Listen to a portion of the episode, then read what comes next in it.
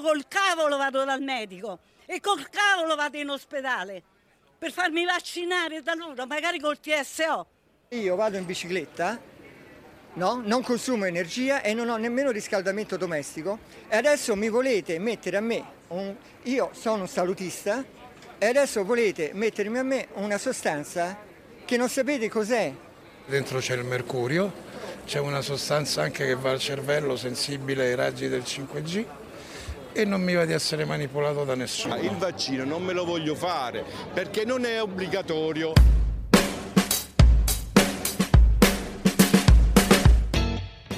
Quelle che hai sentito sono alcune delle voci che sono state raccolte in queste settimane da telegiornali, da GR Radio, insomma dai vari giornalisti che hanno ascoltato i timori sia di chi è contrario totalmente ai vaccini, sia chi invece non è tanto contrario quanto possiamo dire forse timoroso, cioè è dubbioso Mm, si chiede, ma ok, questo vaccino che cos'è? È passato abbastanza tempo per darmi la sicurezza di iniettarlo nel mio corpo? Beh, è più questo argomento che vorrei affrontare con eh, la puntata di oggi. Ed è per questo motivo che ho intervistato Jacopo Manigrasso, che sta facendo un dottorato in chimica computazionale studia gli enzimi che eventualmente potranno essere utili per lo sviluppo di terapie antitumorali e antivirali.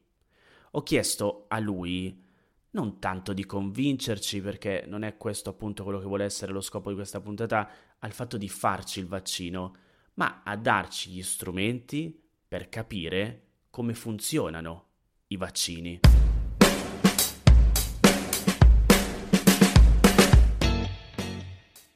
Ciao Jacopo. Ciao Massimo. Allora, prima di tutto grazie per la disponibilità. L'argomento che trattiamo oggi è molto delicato, quindi prima di tutto ti chiederei, proprio per spiegare perché ho chiesto a te di affrontare questo argomento, di raccontarci qual è il tuo percorso di studi, cosa fai, in modo che almeno chi ci sta ascoltando capisce qual è la tua figura rispetto all'argomento, appunto. Certo, certo, no, guarda, ti, ti ringrazio io per avermi coinvolto in, questa, in questo progetto. Io sono laureato in chimica e tecnologia farmaceutiche e adesso sto finendo un dottorato in chimica computazionale.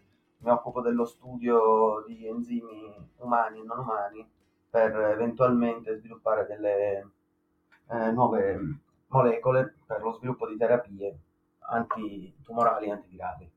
E antivirali forse è la parola che, che più ci interessa nella, nella, puntata di oggi. Allora, questi giorni stiamo vedendo, insomma, sempre di più, ovviamente cresce per fortuna il numero di persone che stanno vaccinando, però dall'altro lato rimane questo scetticismo da parte di, di alcuni e a me quello che interessa non è tanto convincere quanto spiegare, cioè vorrei che spiegassimo appunto come funziona un vaccino in generale. Poi magari entriamo anche nel discorso Covid e, e si lega. Però vorrei fare un passo indietro e ti chiederei, Jacopo, di aiutarci a capire appunto come funzionano i vaccini. Va bene, va bene, ci proviamo, ci proviamo però eh, facendo un piccolo passo indietro rispetto ai vaccini, se sei d'accordo, mm-hmm. dando, diciamo così, uno sguardo d'insieme a quella che è la biologia alla base dello sviluppo dei vaccini. Quindi partiamo, diciamo, da capire come funzionano le cellule. Dunque, l'uomo, l'essere umano, è un organismo pluricellulare, cellulare, quindi costituito da diverse cellule, ma in generale tutte le cellule, come scopo finale eh, ultimo, hanno quello di riprodursi, replicarsi. E in particolare le cellule umane sono in grado di autoreplicarsi perché hanno un'infrastruttura biologica che gli consente di essere autonome da questo punto di vista. Questa infrastruttura biologica è costituita da diverse componenti molecolari, macromolecole, tra queste ci sono anche le proteine. La cellula umana, una cosa fondamentale, è in grado di sintetizzare da sola le proteine di cui ha bisogno. Il processo che porta alla sintesi delle proteine è grossolanamente eh, riassumibile in questi termini. C'è il DNA all'interno della cellula che rappresenta il corredo genetico da preservare, che contiene tutte le informazioni per sintetizzare quindi queste proteine. Poi c'è l'mRNA, quindi il DNA viene trascritto in una mole- molecola intermedia che si chiama RNA messaggero, mRNA, okay. e poi successivamente funziona come, diciamo, linea guida per quelle che sono le, eh, la sintesi delle proteine. Quindi la sequenzialità è, è quella che abbiamo appena detto. DNA, mRNA e poi le proteine. Quindi questo è quello che succede all'interno di una cellula umana. Una cellula virale, ad esempio, ha lo stesso identico obiettivo della cellula umana, cioè replicarsi, però non ha al suo interno questa infrastruttura biologica che gli consente di replicarsi. Quindi il virus ha necessità di avvalersi di una cellula ospite che produca per lui le proteine che gli servono. Ok. Quindi il virus cosa fa? Invade un organismo, riconosce una cellula, ci si attacca sulla superficie e a questo punto inietta all'interno della cellula il suo materiale genetico. La cellula, una volta che è stata quindi infettata, è in un certo qual modo costretta a sintetizzare non più le proteine che servono a lei, ma invece sintetizza le proteine che servono al virus. A questo punto il virus si può replicare, uscire dalla cellula e invadere tutte le altre cellule. Questo ovviamente nel caso c'è sempre o nel caso in cui il virus è più forte della cellula umana? Cioè, immagino che... Questo è un meccanismo generale. Ok. Che funziona per, per tutti i virus indipendentemente dal fatto che sia più o meno forte. Però ovviamente, come dici tu, questa invasione non è, non è tollerata da parte dell'organismo, che quindi ha delle difese quelle che noi chiamiamo sistema immunitario. Quindi, quando il virus entra all'interno del, dell'organismo, in realtà il sistema immunitario è in grado di riconoscere questo virus come non endogeno, riconoscendolo è in grado quindi di attaccarlo, distruggerlo ed evitare che questo possa colonizzare le cellule eh, dell'organismo stesso. Purtroppo però alle volte il sistema immunitario ha bisogno di un sostegno, ha bisogno di un, un, aiuto perché... Qui scusa Jacopo perché stiamo dando per scontato, però magari diciamolo, cioè i modi in cui il virus può entrare a contatto con le cellule umane cioè, sono diverse, no? tipo il Covid ci ha fatto scoprire che molto facilmente per via aerea, quindi no? Sì, sì, sono molteplici. molteplici. Però magari, non lo so, uno si taglia e passa, quindi... Assolutamente, se pensa pensa per esempio al, virus dell'HIV. Esatto. Eh, quello non, non, può entrare all'interno dell'organismo attraverso le vie aeree, ma c'è eh, bisogno di contatto tra, eh, eh insomma, sanguigno, ecco, uno scambio.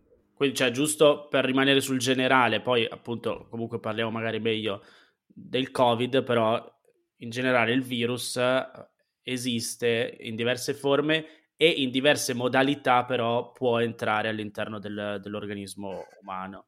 Esatto, le vie attraverso cui il virus può entrare all'interno dell'organismo possono essere molteplici, ma una volta che è entrato il meccanismo con cui funziona è sempre quello che abbiamo descritto poco fa.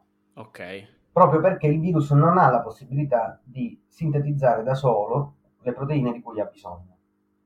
Quindi dicevamo che l'organismo non ha piacere ad essere invaso, ha, eh, possiede il sistema immunitario che però alle volte necessita di un supporto. La ragione dei vaccini, dell'esistenza dei vaccini, è esattamente questo, cioè supportare il sistema immunitario nel momento in cui non è in grado da solo di sconfiggere o di contrastare una infezione in corso, in questo caso virale. E qui scusa, ti fermo di nuovo, però, cioè, detto esplicitamente, è il motivo per cui non c'è bisogno che ogni anno per forza ci facciamo il vaccino per l'influenza, perché il nostro corpo è in grado appunto di combattere da solo il virus dell'influenza se in realtà, ce, lo, ce lo becchiamo. In realtà il virus, cioè il vaccino contro l'influenza, cioè il vaccino per l'influenza viene fatto ogni anno, ma viene fatto ogni anno per un motivo particolare, cioè perché il virus dell'influenza cambia ogni anno. Però non tutti quanti si fanno il vaccino, il vaccino viene fatto, però non è che tutti quanti ci iniettiamo il vaccino per l'influenza, no? No, no, lo fanno le fasce deboli, insomma. Esatto, no? esatto. Quindi cioè, c'è una, diciamo, una popolazione che, che, ha un corpo con le molecole in grado di combattere, cioè anzi con un sistema immunitario in grado di combattere l'influenza e quindi lì appunto non c'è bisogno non c'è, esatto, esatto. per una persona magari sana come posso essere io o altri, mentre altri invece ne hanno bisogno e quindi già si fanno anche loro il vaccino per l'influenza. In questo caso per il Covid invece è più forte il virus, il sistema immunitario eh, umano non è in grado di, di contrastarlo e quindi c'è bisogno di un aiuto. Ha bisogno di un supporto, esatto. E questo supporto per l'appunto e per fortuna ci viene dato con la vaccinazione. La vaccinazione si basa su un principio altrettanto biologico, come quelli che abbiamo descritto, pri- descritto prima, cioè in sostanza cerca di stimolare la risposta immunitaria nei confronti di un patogeno, però senza introdurre il patogeno stesso. Patogeno? Patogeno in questo caso sarebbe il virus. Quindi come funziona un vaccino? Sfrutta lo stesso principio che il sistema eh, immunitario segue nel momento in cui riconosce un agente esterno, in questo caso patogeno, in particolare un virus. Che cosa succede quindi? Il virus è all'interno nostre, del nostro organismo, entra in contatto con delle, delle cellule umane che lo riconoscono come esterno, quindi lo combattono, però una volta che l'hanno combattuto, immagazzinano delle piccole informazioni di quel virus, così che nel momento in cui verranno in contatto nuovamente con quell'agente patogeno, saranno in grado di riconoscerlo più prontamente e potranno quindi sconfiggerlo e potranno debellare la, l'infezione in maniera più rapida. Queste piccole informazioni che vengono immagazzinate sono corrispondenti a delle parti del virus e queste parti del virus vengono chiamate antigeni. Il vaccino funziona in questo modo.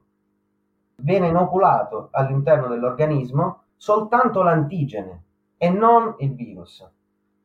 Quindi, quando viene inoculato l'antigene, il nostro corpo lo riconosce come estraneo, è in grado di combatterlo, però in realtà non c'è nessun virus da combattere e di conseguenza immagazzina soltanto quell'informazione, così che nel momento in cui poi sarà esposto effettivamente al virus o agente patogeno, potrà combatterlo prontamente.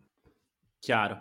Quindi scusa, per fare i vaccini hanno preso il Covid, il virus stesso, lo hanno preso, hanno fatto questa operazione che tu ci hai spiegato e hanno creato quindi i diversi vaccini.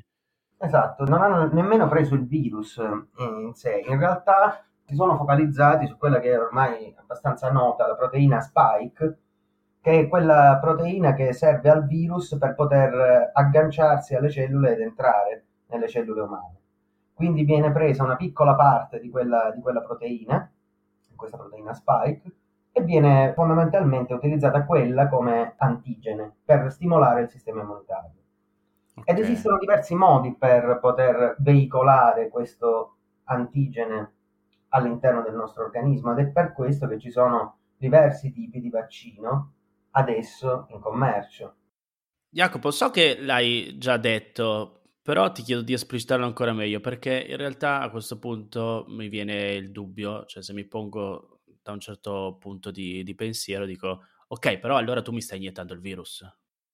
No, no, no, non è assolutamente un virus perché è come, facciamo un esempio, non lo so, un po' più pragmatico, è come dire che di una macchina viene esclusivamente considerata la targa. Quindi è chiaro che se tu hai solo la targa della macchina, non puoi dire di andare in giro con la macchina. Tu hai la targa che ti serve per identificare quella macchina. Ok. Questo è quello che viene fatto in termini però, diciamo così, biologici con il virus. Non ti viene inoculato il virus, ovviamente, eh, perché altrimenti sarebbe abbastanza dannoso, ma invece ti viene inoculato soltanto quello che serve al nostro organismo per poter riconoscere poi il virus nel momento in cui sarà presente, se sarà presente all'interno del nostro organismo. E, e questo è il, il principio cui si fonda appunto la, la preparazione dei vaccini. Chiaro. E quindi ci stavi accennando, la differenza invece tra i vari vaccini qual è?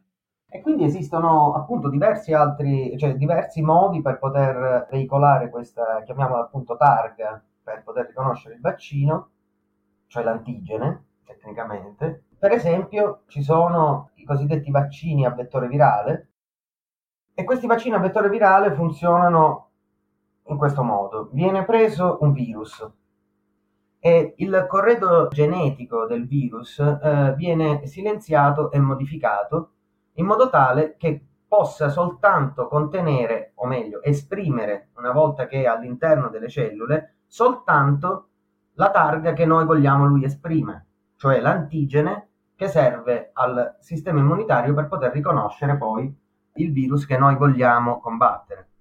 Quindi come funziona questo, questo vaccino? Prendiamo questo virus, in un certo qual modo lo svuotiamo di quello che è il suo contenuto biologico originale mettiamo al suo interno quell'informazione che serve a noi per poter stimolare la risposta immunitaria verso il virus che noi vogliamo e lo iniettiamo all'interno del, dell'organismo. A questo punto questo virus svuotato ma riempito con le informazioni che noi, di cui noi abbiamo bisogno, entra nell'organismo appunto, riconosce le cellule e inietta all'interno il materiale genetico, ossia il DNA.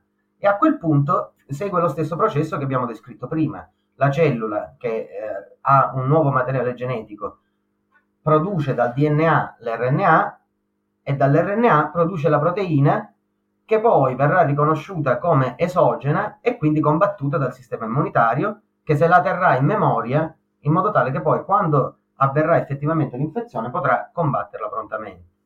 E quindi questo è il meccanismo di come funzionano questi vaccini cosiddetti a vettore virale. Chiaro.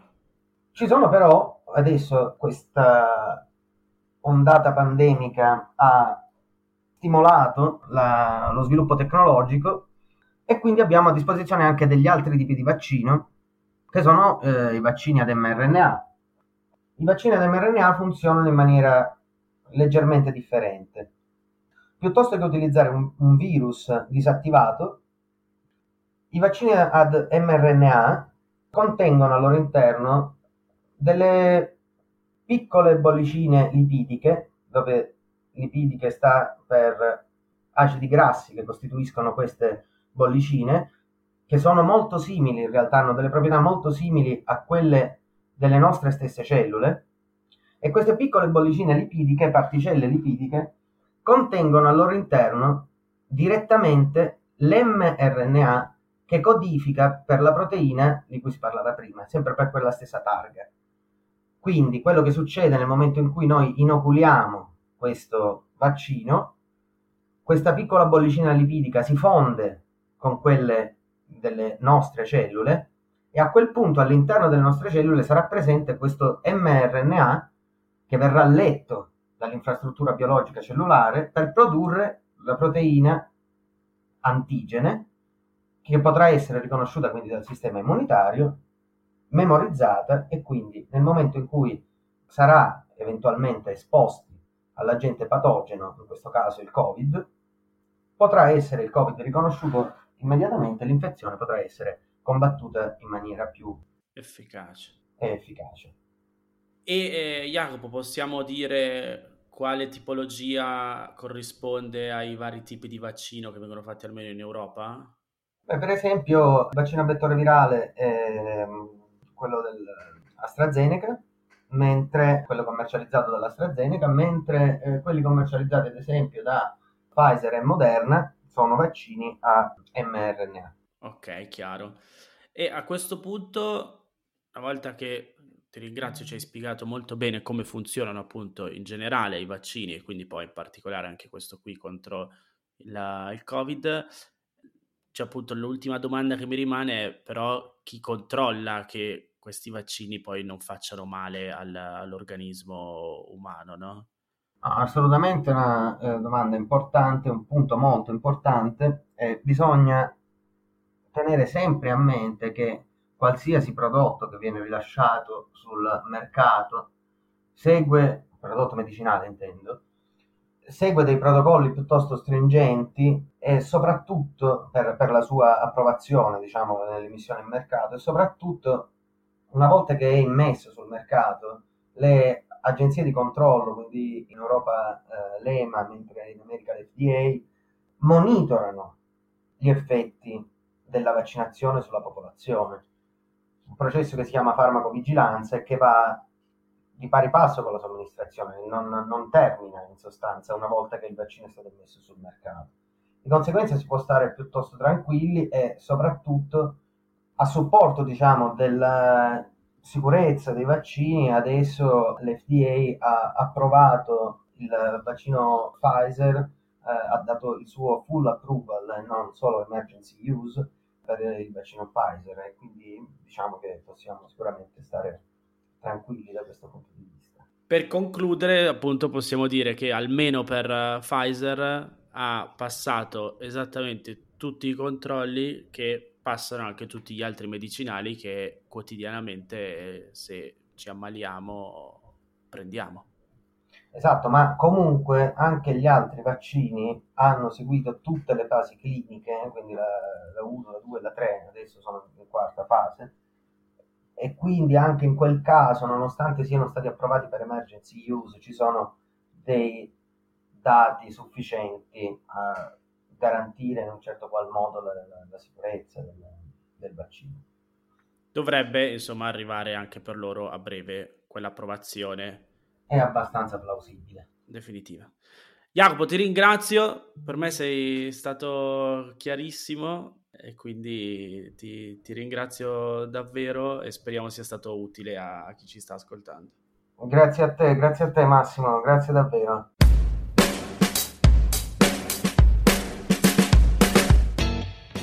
Come sempre spero che questa puntata di approfondimento di Notizia Colazione ti sia stata utile.